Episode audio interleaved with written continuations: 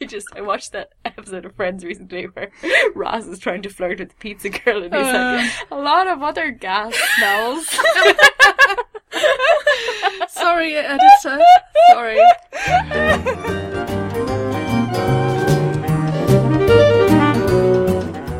The Jodcast, coming soon to an alien megastructure near you, with Adam Barr, George Bendo, Monique Henson, Benjamin Shaw, Hannah Stacey, Fiona Healy, James Bamber, James McKee, Charlie Walker, and Tony Rushton. The Jodcast, October 2015 Extra Edition. Hello and welcome to the Jodcast. I'm Hannah, and I'm with Monique and Fiona. Hello. Hi Hannah. In the show this time, we interview Dr. Tony Rushton about X-ray binaries. Dr. George Bendo answers your astronomical questions. Ben interviews James McKee about the large European array for pulsars in this month's Jodbite. But before all of that, Oh yes. I have an announcement to make about the Jodcast's upcoming 10th birthday celebration. Uh, so we've been talking about this and what we're going to do to mark the occasion. And we were thinking it would be lots of fun to do a live show, which would be recorded out at Jodrell Bank Observatory. So we were just wondering, listeners, uh, is that something you'd be interested in hearing? If you live in the UK, or even if you live outside of the UK, would you be interested in attending? So feel free, please, to send us any of your comments and suggestions about this. I think we did a, a live show, so was it five years ago or 6 years ago, before our time? before our Um, time. Yeah, exactly. I think We're I all- remember someone writing in and saying, "Are you going to do it again?" So, yeah, okay. So possibly. we've already got some Yeah. interest. So at least one person is yeah, interested. yeah. But um, we'd love to hear from you. Like, what kind of things would you like us um, to do for our live show? If we have one, any suggestions at all uh, are most welcome. Or if you think a live show is a terrible idea and you have a better idea, then tell us. Oh yeah, tell us that too. okay, so uh, moving on from our birthday celebrations and our live show, we have Ben who's interviewing James McKee for our Jod Bite. This week's Jodbite is with James McKee. James has just entered his third year as a PhD student in Jodrell Bank's Pulsar Group, where he's involved in the search for gravitational waves. Hi, James. Hey Ben. So, at the risk of being repetitive, we've we've talked a lot about pulsars in the past on the Jodcast, but um, can you give us a sort of brief overview of what a pulsar is? What do they look like? How do we think they form?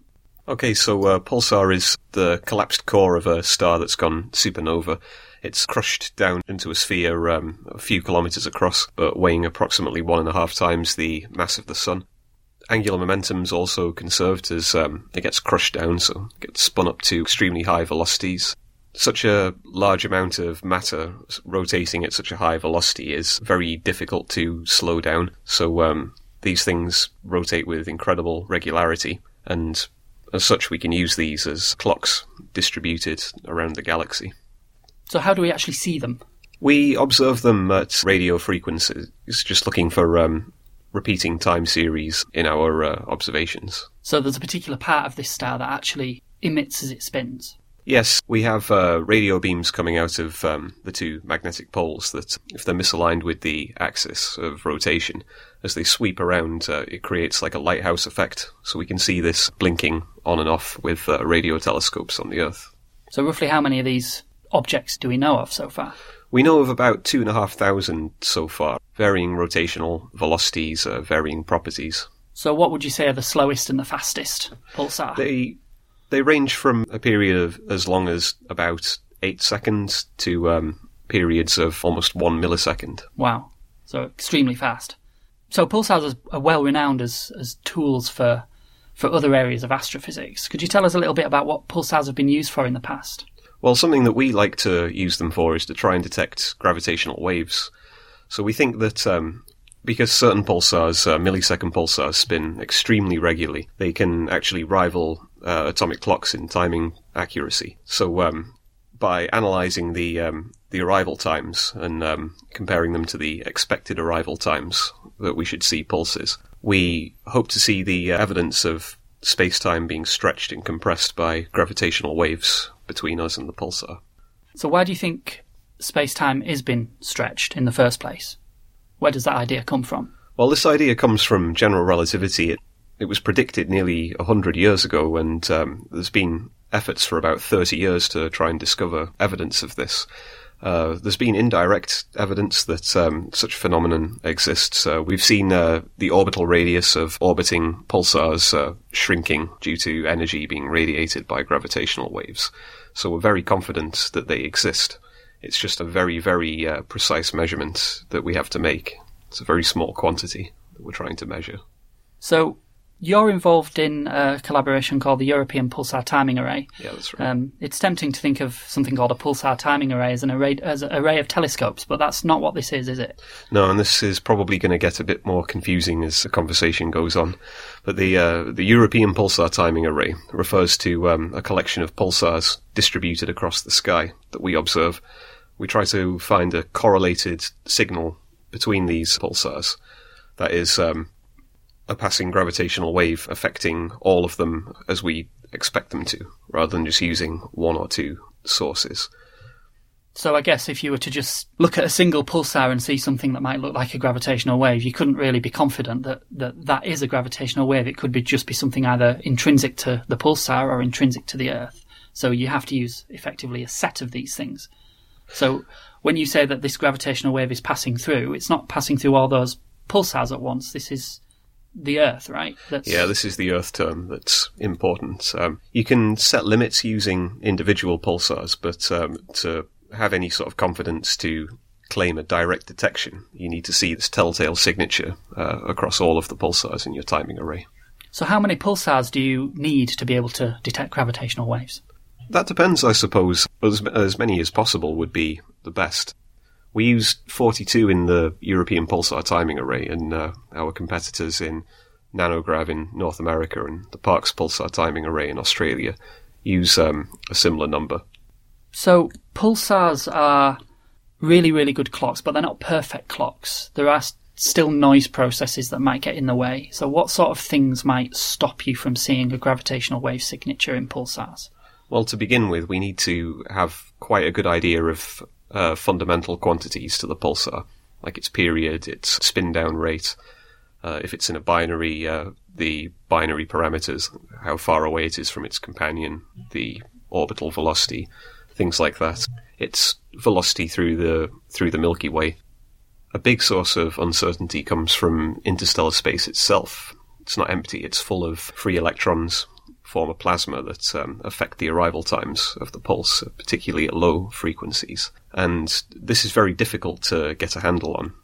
We need to measure at multiple frequencies, compare the data, and over quite a long time period. When we're doing electromagnetic astronomy, we can look at different bands, we can look at different wave bands, we can look at radio waves, we can look at X-rays, we can look at optical astronomy. Is there a similar distribution or a similar spectrum of wave bands that are expected to come from gravitational wave astronomy? And if so, what is it you're sensitive to with pulsar timing? Well, we expect there to be a spectrum of gravitational waves that um, that exists in the universe. Um, we have high frequency waves that um, we expect to be generated by uh, anisotropies on neutron star surfaces. We have like a, a sort of middle range that we expect to see from orbiting massive objects like um, binary neutron stars binary white dwarfs. And then we have the uh, the very low frequency regime that we expect to be dominated by um, a gravitational wave background, like a superposition of all of, of all the different sources. Um, some of these sources that we should be sensitive to are um, orbiting supermassive black holes, cosmic strings, um, things from the very early universe. This is what pulsar timing arrays are sensitive to, these very low frequencies. The higher frequencies are being probed by LIGO at the moment and the um, proposed LISA mission. So these interferometers, I guess, that are either on the on the ground or in space that are looking at two different laser beams, and if you see differences in the arrival times of those laser beams, then you potentially detected a gravitational wave. Yeah, that's true. And in fact, um, pulsar timing is also interferometry. Just um, we use interferometers with arm lengths the scale of the galaxy rather than scale of kilometers. I, I, I think this is actually really cool. That I mean, we we actually know so little about pulsars and so little about neutron stars. We don't really know how they emit. We don't really know what they're made of to any great degree of accuracy. Their formation is still a bit of a mystery, and yet we can do all this really quite amazing science with it. You say that we're going to detect gravitational waves from supermassive black holes. It can constrain things like the masses of those black holes. It can tell us about galaxy formation and how galaxies interact. So these are really cool systems that we know nothing about that are telling us so much about everything else. Yeah, that's absolutely true. And um, when we can start to detect gravitational waves and um, we get some expertise with it, we can even use these as a way of looking at the universe. So at the moment, we can only use uh, electromagnetic radiation little bit of neutrino astronomy, which is in its infancy, but um, gravitational wave astronomy has not been possible yet, or it still isn't possible. And when it is possible, who knows what that's going to uh, what that's going to bring up? Is it a question of when? I think it is. Uh, we've got extremely good evidence that gravitational waves exist. It's just been really difficult to detect them up to this point. We we certainly hope that with pulsar timing arrays, we should be able to make a detection within the next 10 years. Um, wow. With LIGO, well, that might even be a little bit sooner. Do you think there's a bit of a race on between the different frequency bands that people are looking for? LIGO looking for high frequencies, you looking for low frequencies, or? I think people in the pulsar timing community like to think there's a race on, but I don't think any of us really expect to win it. Right. And Just, nobody's going to begrudge anybody that sees it first, right? It's it's all everybody wants the science. It doesn't really matter at the end of the day who gets it. To an extent, but it would still be nicer to be the part of the team that makes the first detection. Well, let's hope that's part of the collaboration that you're working on, which I'd like to move on to. So, as part of the European Pulsar Timing Array, there is this other thing called the Large European Array for Pulsars. So, can you tell us a little bit about what that is? Okay, so the Large European Array for Pulsars is um, isn't an array of pulsars this time. It's an array of telescopes. Telescopes are expensive things to build, and we don't want to sit around waiting for the SKA to finally come online. So we found a way to tie together the five biggest telescopes in Europe. That's uh, the Lovell at Jodrell Bank, uh, Westerbork Synthesis Radio Telescope in the Netherlands, Effelsberg in Germany, uh, the Nançay Radio Telescope in France, and the Sardinia Radio Telescope uh, in Sardinia. So we tie these together and observe a set of millisecond pulsars once a month. This allows us to form a virtual telescope um, with a 195 meter equivalent, which actually makes it the, uh, the second largest telescope in the world for now until FAST comes online next year. So are all five telescopes looking at the same pulsar for the same amount of time, or are you all looking at different pulsars and then you correlate your data afterwards? Yeah, we observe the same pulsars simultaneously uh, throughout the observing sessions. We have to be very careful to make sure that we are observing for um, a very particular amount of time so we can add the data together properly without any gaps or anything like that. Is that quite a challenge to add data together from different different telescopes? It certainly has been, and um, it takes us quite a lot of time each month. But uh, we've started to get quite good at it, and um, what used to take uh, months a few years ago, we can now do in a few days. So, what will it mean when we discover gravitational waves? And I do want to say when because it's going to happen eventually. What will it actually mean for astronomy? What will we be able to do? What will we what will we be able to see that we can't see with just electromagnetic radiation. Well, the handy thing about gravitational waves is that they, or we think they, aren't shielded by anything. Uh, electromagnetic waves are affected by the interstellar medium as they travel through it. Um, they can be affected by the atmosphere, or they can just be affected by um, solid objects getting in the way. As far as we know, gravitational waves shouldn't be affected like this. So you can probe things like the um, inner part of the Milky Way that's um, almost impossible to image because of dust and uh, radio wavelengths, uh, the large amount of free electrons. You can see things that don't shine, like black holes, and we hope we should be able to see um, closer to the Big Bang. Because for several hundred thousand years after the Big Bang, um, space was opaque, so there's no way you can use electromagnetic radiation to, to probe that region of the universe. So this could get you a, a, window into what was happening before the cosmic microwave background formed. Absolutely. Um, it should be interesting to astronomy in all fields, not just pulsars, not just um, theory, but cosmology, galaxy formation, dark matter, dark energy, anything. In breakthroughs in astronomy, there usually ends up being uh, something completely unexpected that comes to the surface, and um, that can redefine astronomy for years to come. With the advent of the radio telescope, um, there were a lot of accidental Nobel Prizes. Um, the discovery of pulsars by accident, the cosmic microwave background being detected, with um, even things in its infancy like um, neutrino astronomy. We had the solar neutrino problem that led to the, um, the theory of neutrino oscillations. And with um, measuring the spectra from distant stars, we, we inadvertently observe that the expansion of the universe is accelerating. So who knows what's going to come out of this? Exactly. So you're not just involved in the Large European Array for Pulsars. You've done a little bit of work on the probably the most famous pulsar, the Crab pulsar. Um, you're currently writing a paper on that, I believe. So hopefully you'll come back and talk to us when that paper's out Yeah, that'd be great. I'd like that. tell us all about the crab. In the meantime, the best of luck with your search for gravitational waves. And uh, yeah, thanks very much for joining us. Thanks very much, Ben. Thanks for that, Ben. In other news this month, we have a slightly famous person in our department. In fact, they made it to BBC News. Our very own Simon Rickyard was crowned the world porridge making champion at the annual Golden Spurtle Awards. Um, for those of you who don't know what a spurtle is, Yeah, we've been looking it up. Yeah, we didn't know either, to be fair. um, it turns out it's a special s- stick. Special porridge It looks stick. like a wooden spoon, but with Yeah. no spoon bit. that, that's a good description. It's Yeah. like, like a magic wand almost, isn't it? Yeah. Yeah, you Wand could shaped, definitely- but Porridge wand. bigger. porridge one does a good description. yeah. So it's it's made for especially for making porridge, and Simon Rickyard won the Golden Spurtle in a competition um, just uh, I think last month.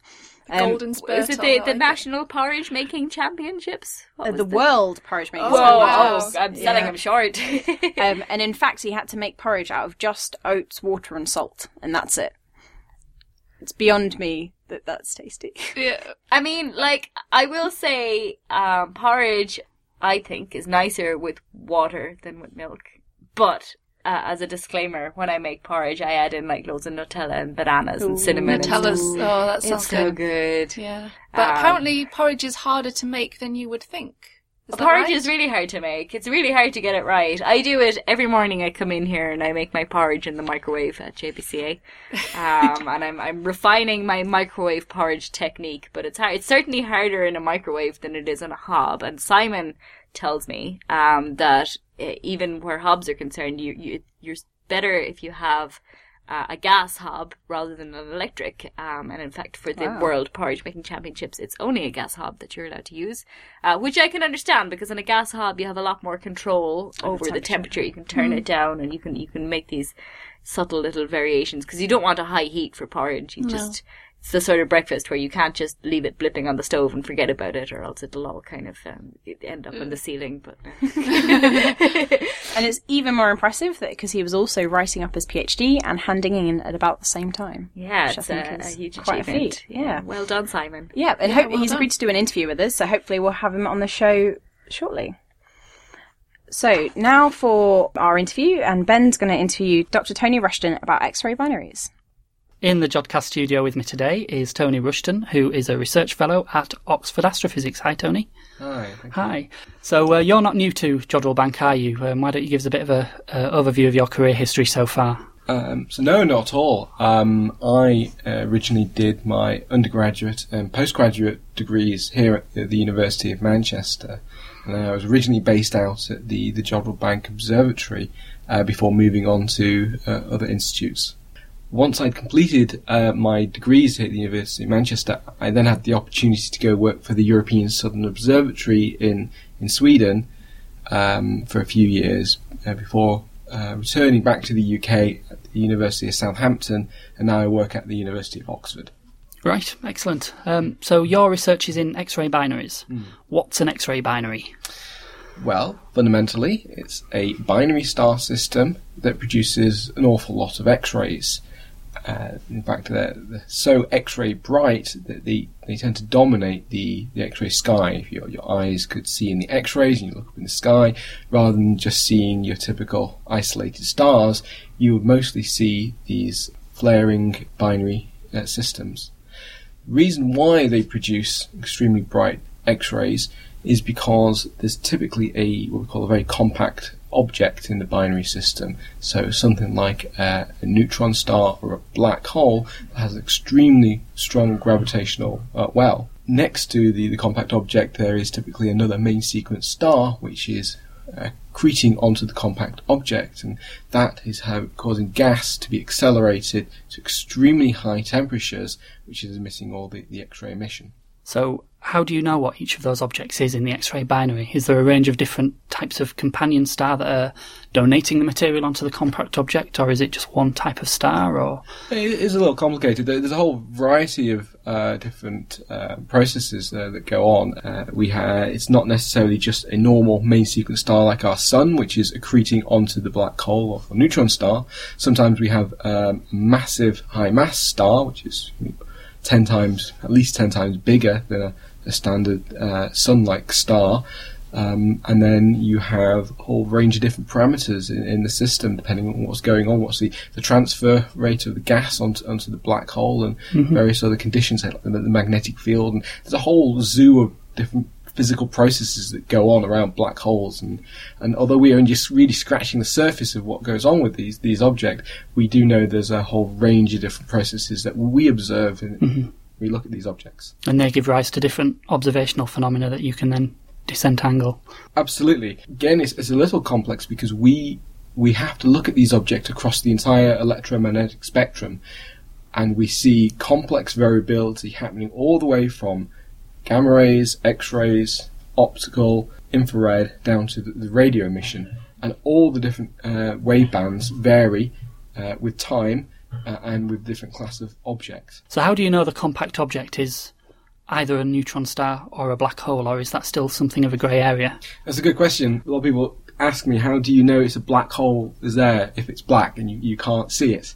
Of course, what we actually do is we, we infer the presence of a, uh, a very compact object like a black hole based on the uh, the way in, the the compact object interacts with the surrounding uh, environment. So a black hole will cause a slightly different accretion disk to form around it than what a neutron star would form. At least that's what theory uh, tells us.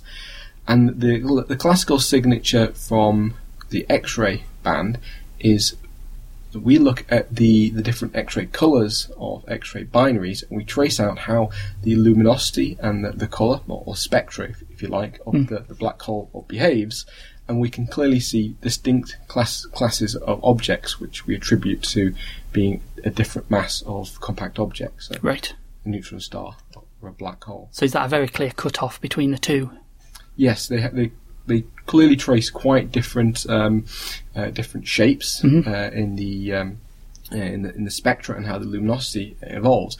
And then what we do is we, we look at those observational parameters and we see these different classes as- of objects and then we take other independent information like the, the optical information which will tell us about the, the binary orbits of the system so give us what the, the period is of the system which will also help us infer the mass of the, of binary system and we can clearly see a correlation where the, uh, the objects which have a, appear to have a, a, a high mass uh, compact object in the optical clearly behave in a certain way in the, the X-ray colour.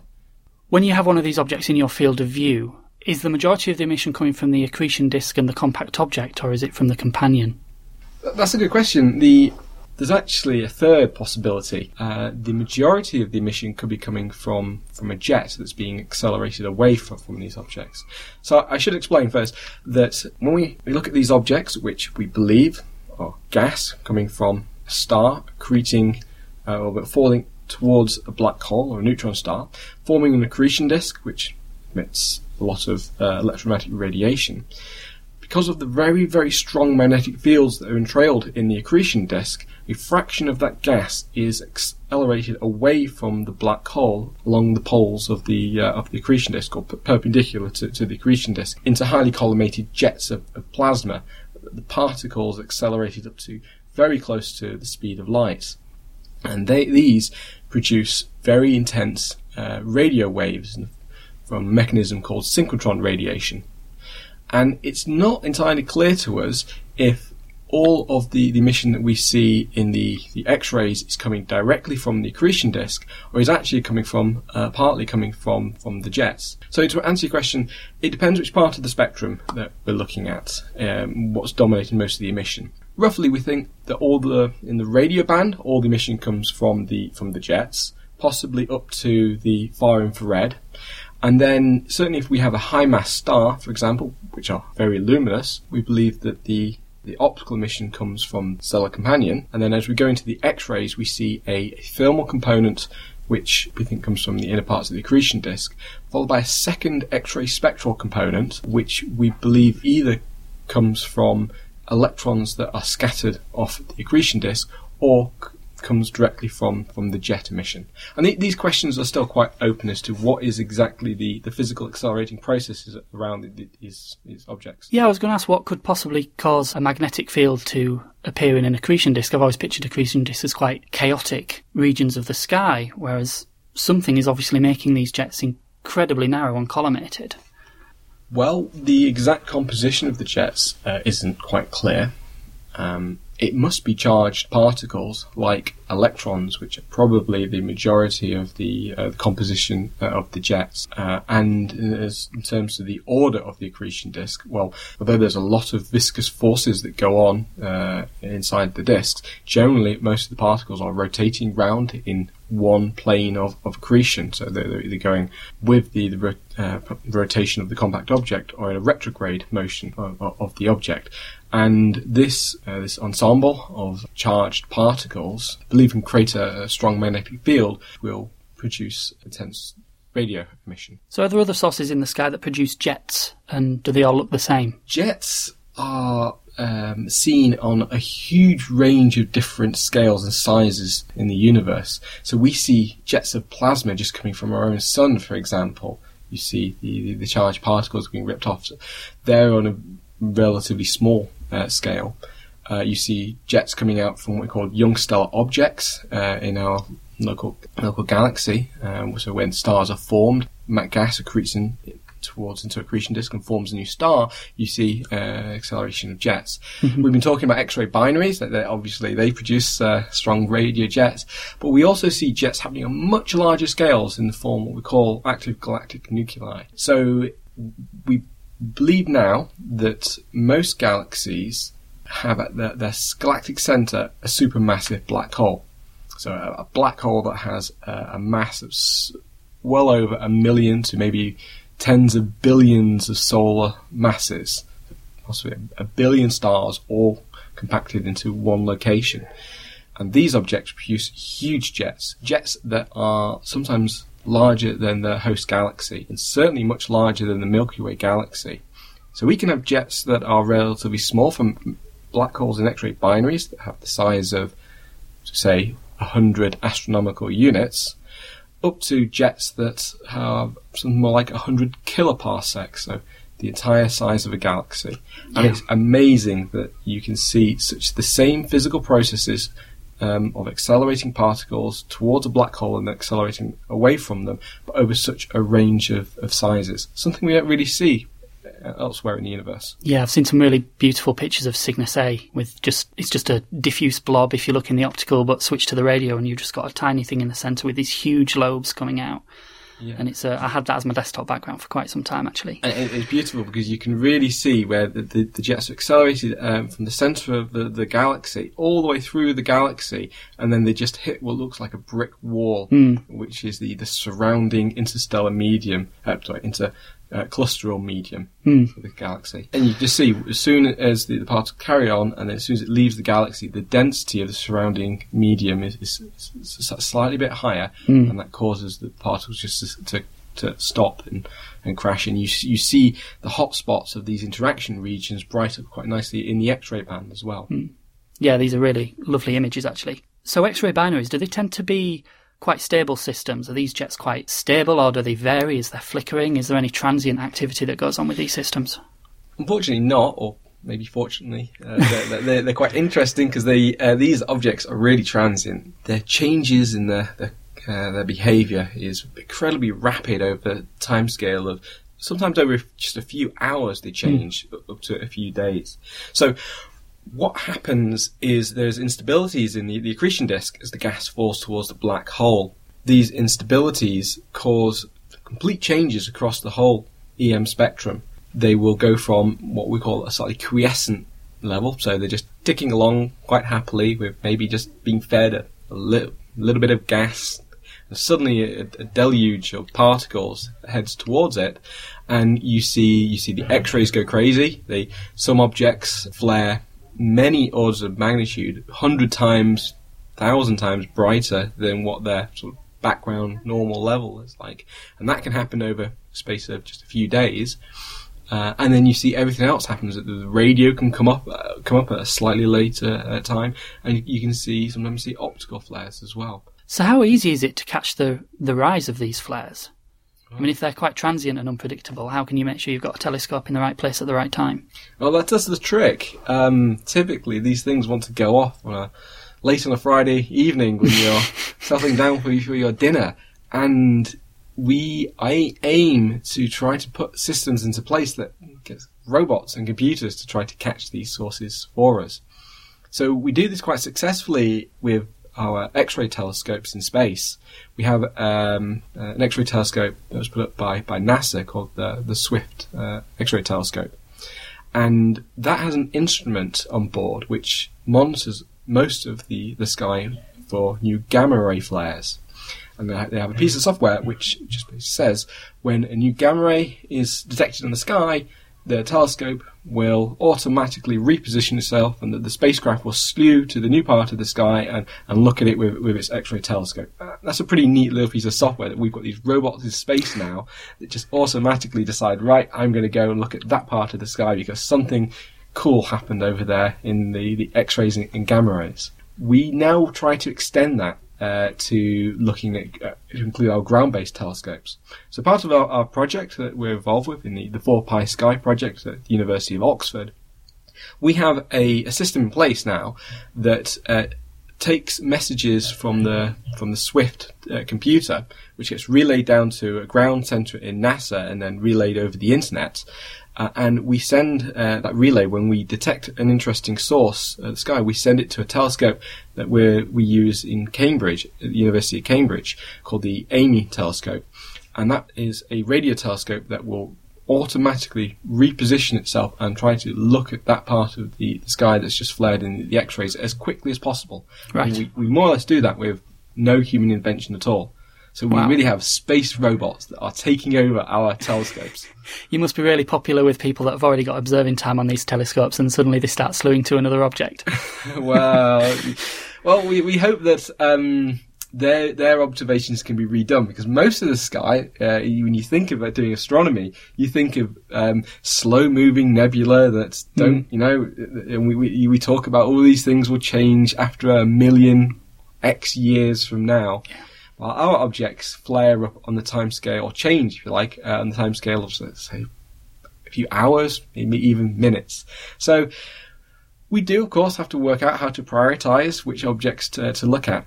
But typically, if we have to override something. We hope that that observation will be able to be rescheduled in the future. so we will all be able to get what we want. There aren't currently that many um, big radio events happening in the sky. The really big events really only happen once every few years. This is what happened uh, earlier in the year. We had an object that we've known about um, for mm, the last 25 years or so, and it sat dormant, um, just being a happy black hole that's taking a little bit of gas from its companion star and it's producing a little bit of X-ray, a little bit of radio, and it didn't do anything for, for 25 years. And then a few months ago, all of a sudden, it flared, and it became the brightest X-ray source in the sky by somewhat, by some a large amount. Uh, there are other sources that, that produce X-rays. There's um, there's an object we call the the Crab pulsar, and the Crab pulsar is one of the uh, the brightest com- persistent uh, X-ray sources, and so much so that we even use it as a sort of a, a unit. We talk about an object is uh, in millicrabs, so a, a fraction of this really bright object uh, called a crab. With this black hole we've been monitoring, uh, called V404 Cyg, it went up to 40 crab. So 40 times the the usually brightest source uh, on the sky. So we, we couldn't not see it Yeah. our telescopes. And we had um, our AMI telescope um, in Cambridge um, automatically picked up the um, the detection in, in the gamma rays and, and got onto the object, and, and we saw it, uh, it increase and become one of the brightest radio sources in the sky a few Wow. days later. And we spent a few weeks just frantically running around getting as many telescopes. I think at one point, just about every telescope on the on the planet was looking at this object. You can Wow. see it with ground, uh, uh, amateur optical telescopes with just a 12 inch telescope. It was that bright. And it's, it's, it's really fascinating when it happens. It's, it's all panic stations because you've got to try to talk and communicate. And uh, fortunately, um, with better communication tools like Facebook and Twitter and email, and uh, we have been able to coordinate our activities across the globe a lot better than we did maybe 25 years ago. And now we have this really rich set of data which we're currently in the process of analysing. That's fantastic. So the 4Pi Sky project, does it look for emission, gamma ray emission just from X-ray binaries, or is it just checking out anything in the universe that emits gamma rays? Uh, it doesn't look uh, for uh, gamma rays. It follows up alerts that tell us that there are things like gamma rays that, that goes off. Um, currently, we we um, we have a we, we get the system to follow up all the gamma ray uh, flares that the NASA Swift telescope uh, uh, detects. But we extend the program to try to look for any radio transients. What we're really interested in, in is finding anything that that's, that's transient and produces uh, radio emission. So we also will follow optical observations like supernova. Um, there are flare stars. Um, there are um, also AGN and what we call tidal disruption events, where a we believe um, a star is tidally disrupted as it heads towards or it gets it gets too close to a supermassive black hole and causes a, a transient event. Um, and the, the real difficulty is that we don't really monitor the, the, the sky in the, the radio band. It's, it's uh, technically um, quite possible at the moment to monitor the entire sky for, uh, for gamma rays because of the, uh, how the technology works. But for radio telescopes, it- it's quite limiting, and we can only really look at a small part, patch of the sky. Yeah. So, 4Pi Sky's job is to try to take as many different sources of new transient information and automatically slew and get onto that, that source. Well, that's great. Well, thanks very much. Um, that's been really interesting, and uh, hopefully we'll hear from you again sometime in the future. Yeah, thank you. It's, it's Excellent. been really good coming here again. Excellent. Thanks. Thanks for that, Ben. And now on to our odds and ends. So um, I've got another odd and end about Pluto this week. And you may have seen in the news that Pluto is got a blue atmosphere and is also a little bit red. You can see in the pictures. So Pluto's blue sky is caused by the same effects as we see on Earth with Earth's blue skies, and that is the differential scattering of light. So the different wavelengths of light are scattered by different amounts, and that's why we end up seeing a blue sky. And Pluto has a very sort of small atmosphere, which is a little bit of nitrogen and a little bit of simple organic molecules. And these also cause this sort of red colour on the surface as well, because these um, organic molecules sort of clump together and create these things called tholins, which then fall to the surface and have this reddish brown colour. And make this um, reddish brown colour on the surface. So, like rain. Um, I don't know if it's like rain. I think it's a very Like, clumpy rain. Clumpy rain. well. I think it's a very um uh, low pressure environment. So I don't know if it Ah. would look like rain, but it's Okay. probably very slow and just sort of I appears on the surface over long periods of time. Like, does anyone else actually now kind of want to go to Pluto? Yeah. I'm just hearing all this really cool stuff about Pluto and what it looks like, and now apparently it's blue skies there as well. It just Blue better than skies and Manchester. red Yeah. I know. uh, I, I really want to go there. I want to visit. I think it should be, you know, the next kind of um tourist destination. you know, but I mean, I bet you like what's his face, Richard Branson over at Virgin will be offering spaceships to Pluto next to it. Only a Take a 10 year while to journey. get there, yeah. and you can't stop when you get there. Mm. Another fact about tholins I just learned is that they were named by Carl Sagan and one of his colleagues, which I didn't Oh. know. This is quite That's interesting. cool. That's mm. interesting. Mm. So, also this month, new images were released from the archive of the Chandra X-ray telescope. Chandra has been instrumental in learning about the physics of galaxy clusters, as well as giving us information about how gas is accreted onto black holes. Um, I only just found out recently, actually, that the telescope is named after Chandrasekhar, who's famous for his work on stellar structure and dynamics, as well as black holes. And he gave us the Chandrasekhar limit. Didn't Yeah, he? yeah, that's that's where I knew his name Yeah, from yeah. initially.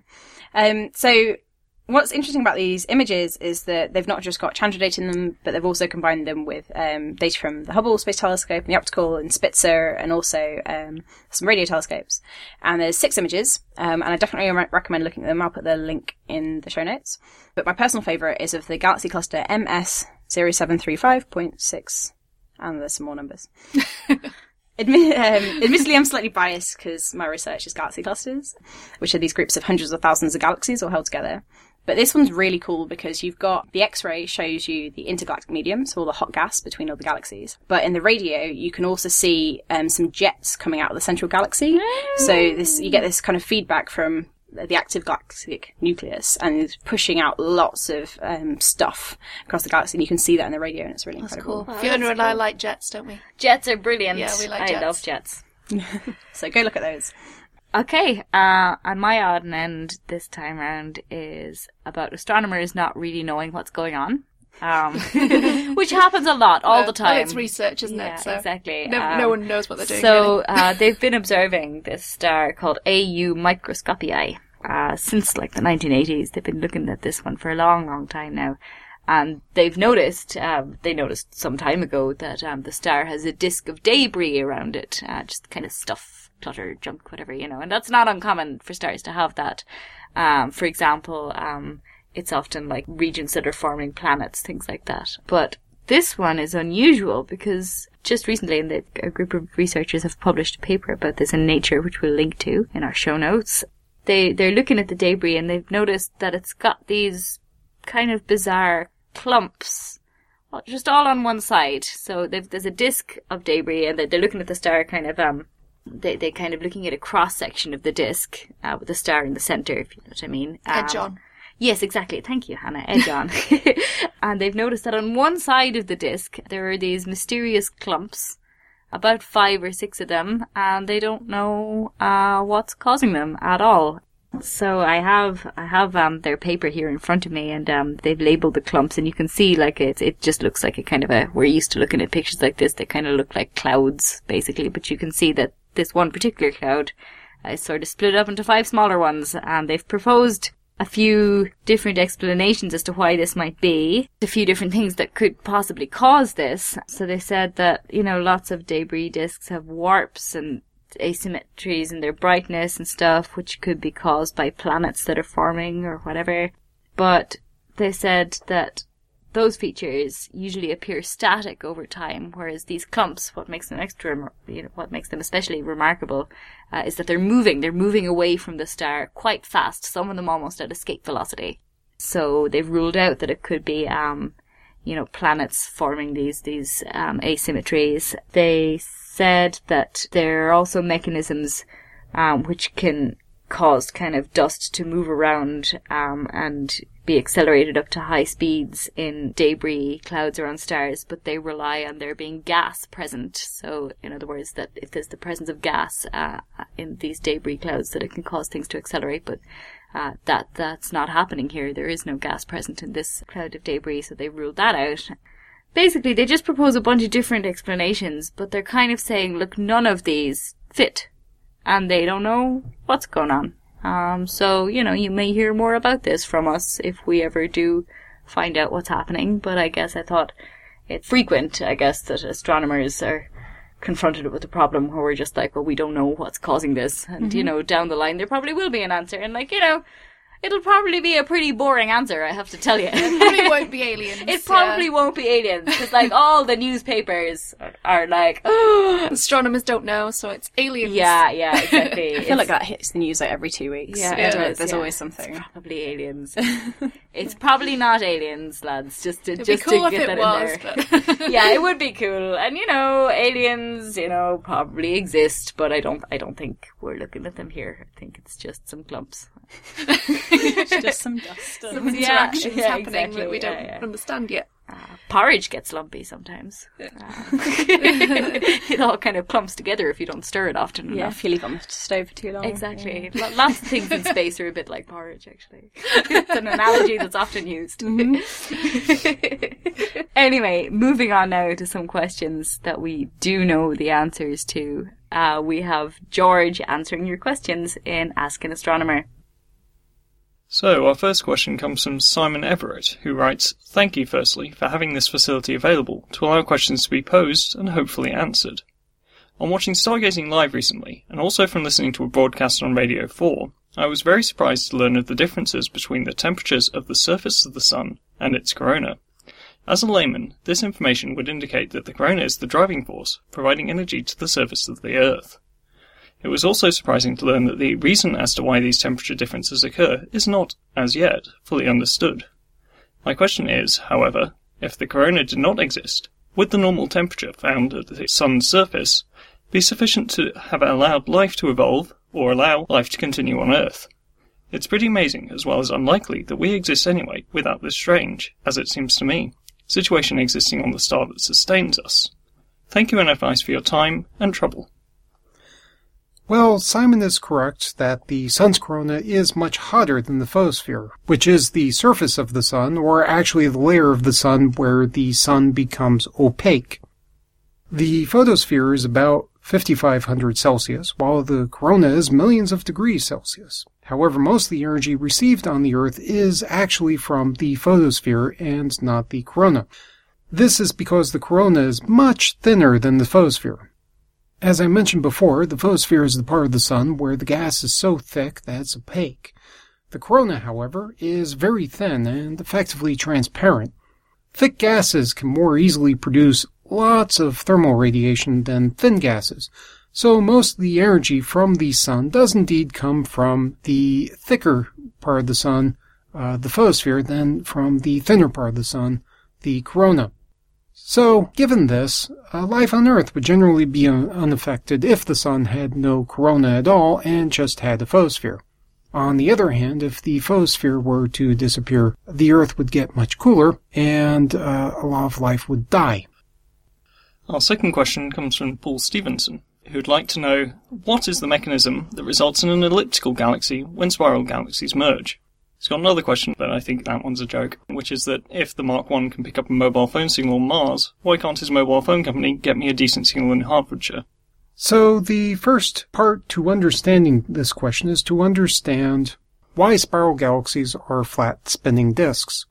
While we don't know the exact details of how spiral galaxies initially formed, we expect that they formed by gas falling inward into some sort of high density region in the primordial universe. So gas clouds are what dynamicists would call collisional, which means that if you have two gas clouds pass near each other, they're likely to hit each other and stop moving in opposite directions.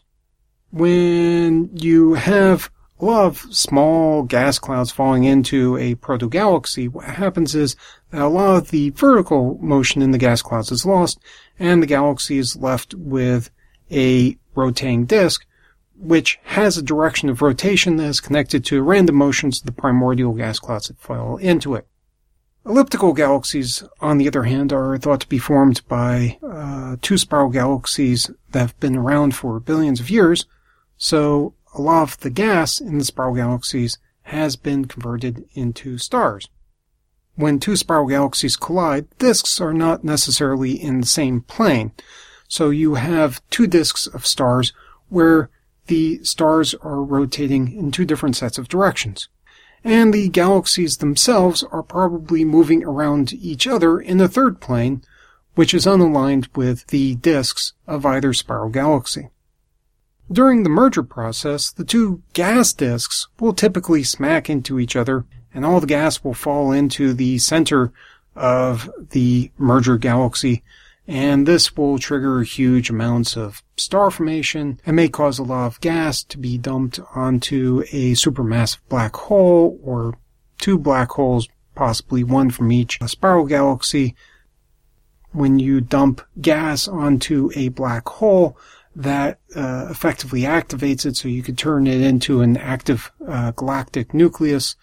Uh, you could actually have two active galactic nuclei uh, these would produce huge amounts of X-ray and radio emission and would actually be very bright objects. So the starburst and the AGN activity will blow most of the gas out of the center of the merged pair of galaxies And so over time, with the merger remnant, uh, you won't have any more uh, gas present after this initial starburst. Or you may have a little bit left, but not a whole lot. Now that explains what happens to the gas in the galaxies, but like I said, it's um, these spiral galaxies have potentially been around for billions of years and have already formed lots of stars. And the stars function a bit differently than gas in terms of collisions.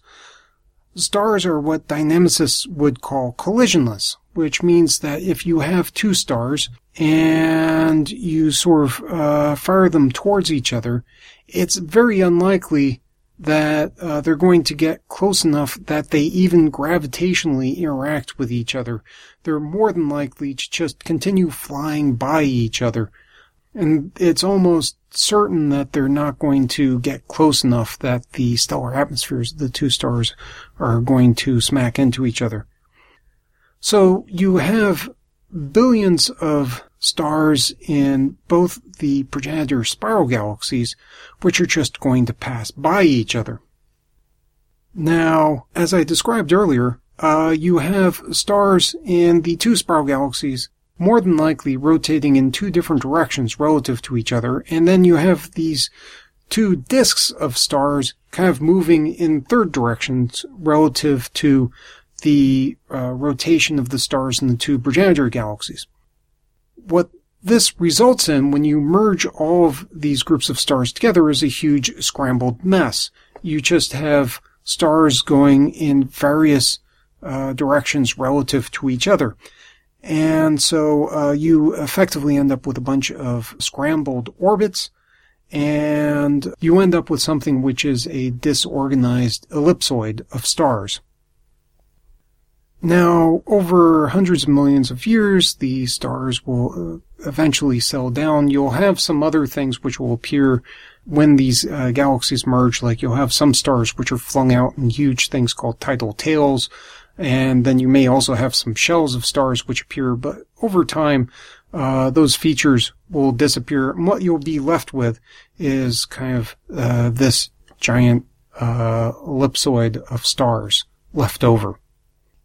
And our third and final question comes from Russ Jenkins, who notes that it gets hotter the nearer you dig to the centre of the Earth, and asks, is the same true for Mars? Can Martian colonists keep warm and safe from radiation by digging down into the ground?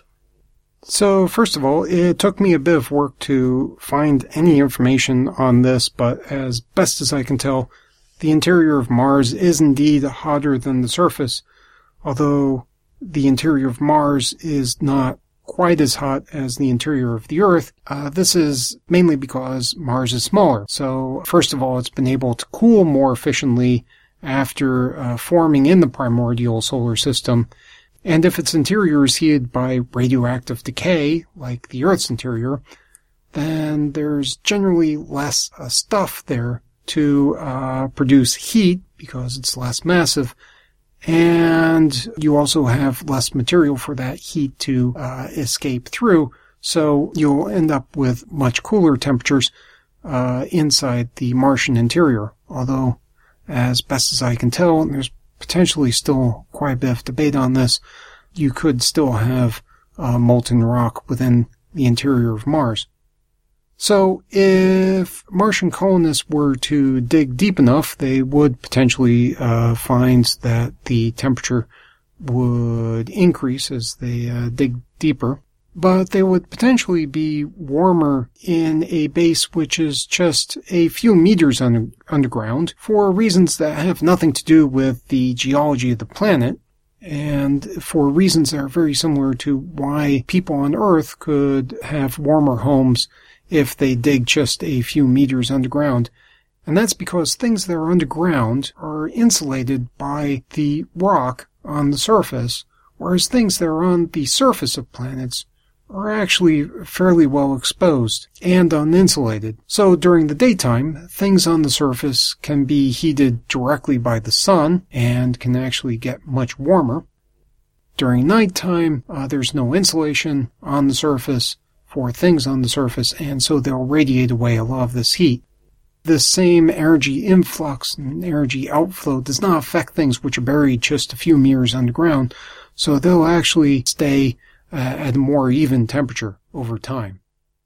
Thanks for that, Adam and George. Uh, and just to follow up there on the Ask an Astronomer that you just heard, um, we we had a drive there recently for you to send us more questions for Ask an Astronomer because we weren't really getting any, and uh, George has addressed most of them there. But we had we had one further question, um, which though we didn't uh, send it to George, we what we did do was we wrote it up on our notice board, sorry, on our whiteboard in the tea room. And the question was from Gavin Mellowship, um, who posts on our Facebook group sometimes, and he asked us, when is an astronomer not an astronomer?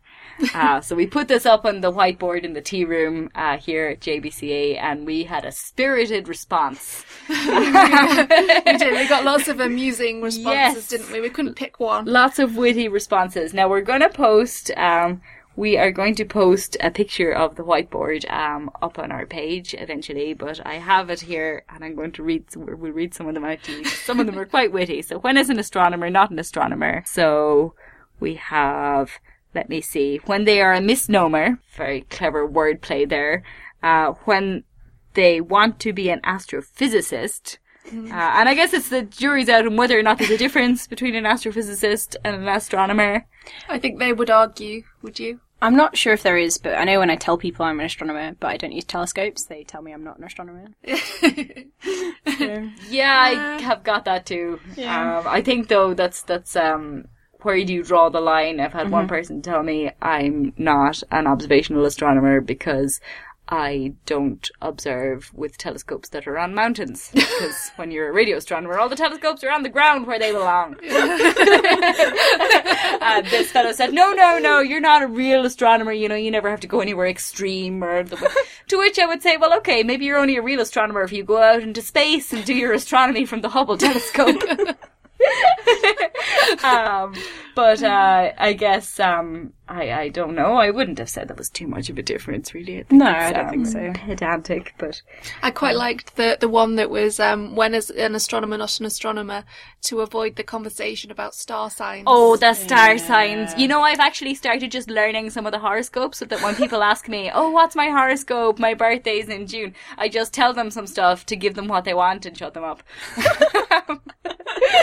you know, I'm at the hairdresser and I'm like, I don't want to get into this. So I'm just like, well, you're going to have a really good month and you're going to have an unexpected windfall and you'll probably get some happy news. And they're happy out with that. And they have your hair in their hands. right? So Exactly. you can't, Yeah, you yeah, can't annoy exactly. them. That's it. That's it. um, let me see. What else do we have here? When is an astronomer not an astronomer? When they're at home with the family, which I think is really sweet. Aw. yeah, that's that's that's uh, that would have been the closest to what I would have said as well. It's like I go home and you know they, they don't care that. Well, they do care, but um, they don't. It doesn't occur to them, you know, that I'm looking out at these things far away in space. Um, You know, my mom, she just wants me to lay the table and Yeah. set the stove on and you know exactly yeah yeah there's um more important things at hand uh, let me see do you want to read some out Monique There are some more controversial ones, such as when they are a planetary scientist. which is technically true um because you're not looking at stars then you're looking at planets Well, I suppose there's a there's a broad overlap, isn't there? there is there is I mean I guess the word comes from a time where they didn't really know If it, if the it was a, yeah, if it was a different solar system, it would be astronomy. Ah, Yes. there we go. it's Yeah. Ours, Yeah. it's not. exactly And I quite like the fact that there's an, a small debate started on the whiteboard as to whether or not some people were adequately answering the question. Yes, yes. Someone has pedantic. someone someone has heavily underlined because we, we said insert a witty pun here, and someone has heavily underlined the word witty. so anyway, we'll put a picture up on Facebook uh, at some stage of all of those responses. You can see them for yourself, uh, and feel free to contribute any more. Now on to the feedback. We've had loads of feedback this month. Thanks so much. Um, we've got loads of likes and shares and um, lots of emails and things. So let's start with the post. Okay, so we had three postcards this month. It was a really exciting month for post, uh, and we love post. We love it so much. Send us your post um, at every available opportunity because we love to get it. Uh, so I have a postcard here from La Palma, um, uh, showing lovely pictures of the telescopes there, and on the back of it is written, Dear Jodcast, as regular listeners, we have noticed that you often sound a little upset that you rarely get real post. So thought that we ought to do something about this. We are currently in La Palma enjoying our honeymoon and today we visited the observatories. Last night was spent marvelling in the clear skies and looking at delights such as Saturn and the Perseus double cluster. Anyway, we hope you're all well and we look forward to the October edition. Jot on, Colin and Becky from Rugby in the UK. Ah, that's lovely. Good luck, lads. I hope you're enjoying your honeymoon. That's really, really That's nice. Thank you so sweet, much. yeah. It, it is very sweet. Um, I've got one here, which has got a lovely picture of a time lapse photo of some stars in a night sky above Kielder Observatory. And it says, Hi, Jodcasters. Just watch the lunar eclipse from Kielder Observatory, a very clear sky, very clear uh, explanations from the staff and volunteers there. Since you famously love to get real mail, and this occasion won't be repeated until 2033, I couldn't not send you a postcard now, could I? Love this show and never miss it, especially Ask an Astronomer. Thanks and best wishes, Lawrence Hill, Jod on. Thanks for that, Lawrence. That's great. Yeah. Thank you. And our final postcard this month comes from the South Island in New Zealand, which is apparently called the mainland by everyone who lives there. um, it's got a lovely picture on it of some mountains and also the tail of a whale. Diving into the mountains. So um, it's, How a, bizarre. it's a very diverse postcard. It's lovely. Um, It's but it's lovely. nice. Yeah, yeah, I like yeah. It's making me want to go to New Zealand. It's. Yeah. Oh, it looks lovely. Um, and it says, Greetings from New Zealand. I've really appreciated Jodcasts and downloaded everyone. Keep it up from Lindsay. It's great. Thank Great. you. Thanks for that, Lindsay. It's Thanks really everyone. Uh, we love post. Yeah, we have a whole wall of post around yes, our recording We're, room. and we're going to stick all of these up on it presently. So we've also had um, an email this month um, from Mark Ratcliffe. Um, he said both versions of The Night Sky were brilliantly read. However, what a breath of the fresh air Haritina was, relating with personal anecdotes what she saw and how she felt. I could rave on for hours about how she made me feel. Please don't ever stop, any of you, and thank you so much for what you do. Oh, that's really nice. That's lovely. Thank yeah, you, Mark. really appreciated. Um, on Facebook, we've had Chris Walker send us some really beautiful images of the lunar eclipse that happened in September. Those were really lovely. Thank you so much, Chris. And um, we're going to put those up in our show notes for you all to see. And we've had a comment from Matthew Wilday. Due to, due in part to listening to the Jodcast and loving the content, I'm now scratching my head reading a uni book teaching me how to find the HCFs and LCMs of alge- algebraic equations. Um, and we also heard from Miles Hendricks, who commented, The Jodcast is one of the nine things worth doing on the internet. We love you, peeps.